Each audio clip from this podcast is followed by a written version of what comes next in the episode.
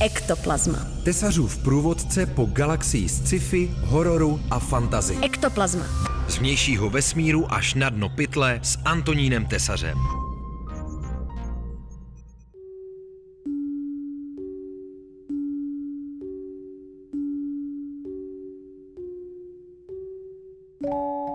Příjemné odpoledne přeje a poslední záblesk slunce ze svého drakaru vyhlíží Antonín Viking Tesař. Dneska se ektoplazma bude plavit na vlnách literární fantazy eh, v podání kanadského spisovatele Guy Gavriela Keje.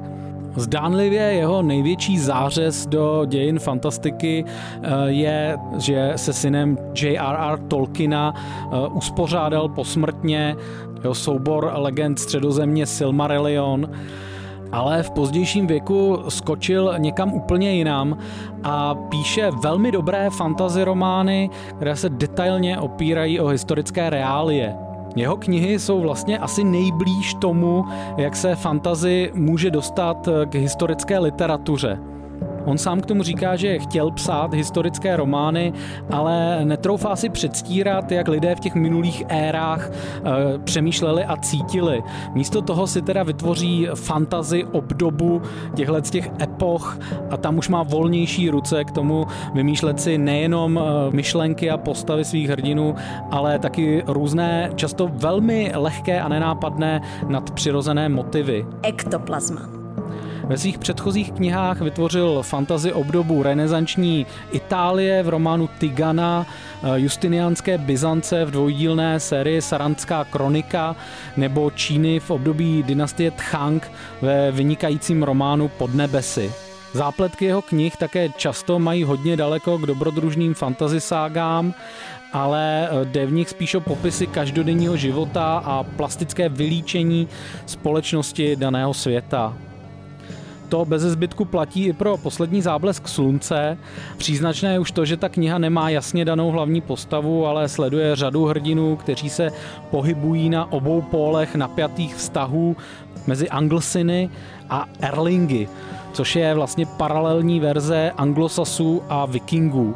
Ten román se odehrává v alternativní verzi Velké Británie v době vikingských invazí a hlavním hrdinou jako by tady byla celá ta společnost. Kay dokonce v některých pasážích si dovoluje odbočky k popisům života prostých venkovanů, kteří se o ty velké události, která ta kniha líčí, otřou jenom velmi zlehka, ale právě ta jejich perspektiva nám dodává plastičtější pohled na to, jakým způsobem celá ta společnost vlastně vypadá.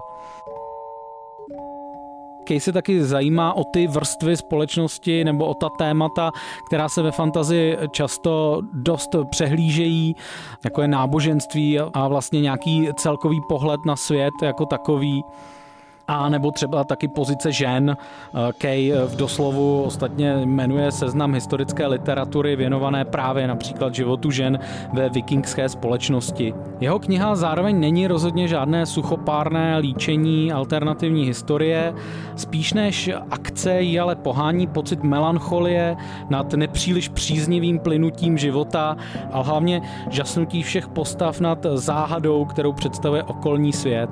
Ostatně i ten lehký fantazí fantasy motiv, který se tady objeví, tak myslím, že hodně vychází z dobové imaginace, z dobových legend, a e, slouží vlastně k tomu, aby ukázal, jak omezený pohled na ten neuvěřitelně pestrý a člověka přesahující svět ty hrdinové mají.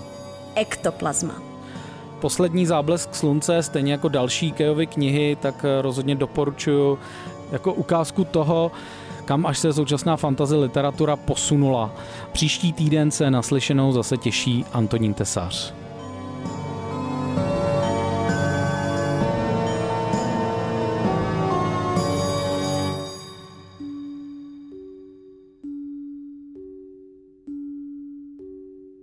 Ektoplazma. Tesařův průvodce po galaxii sci-fi, hororu a fantazy. Ektoplazma. Ektoplazma na rádiu Wave.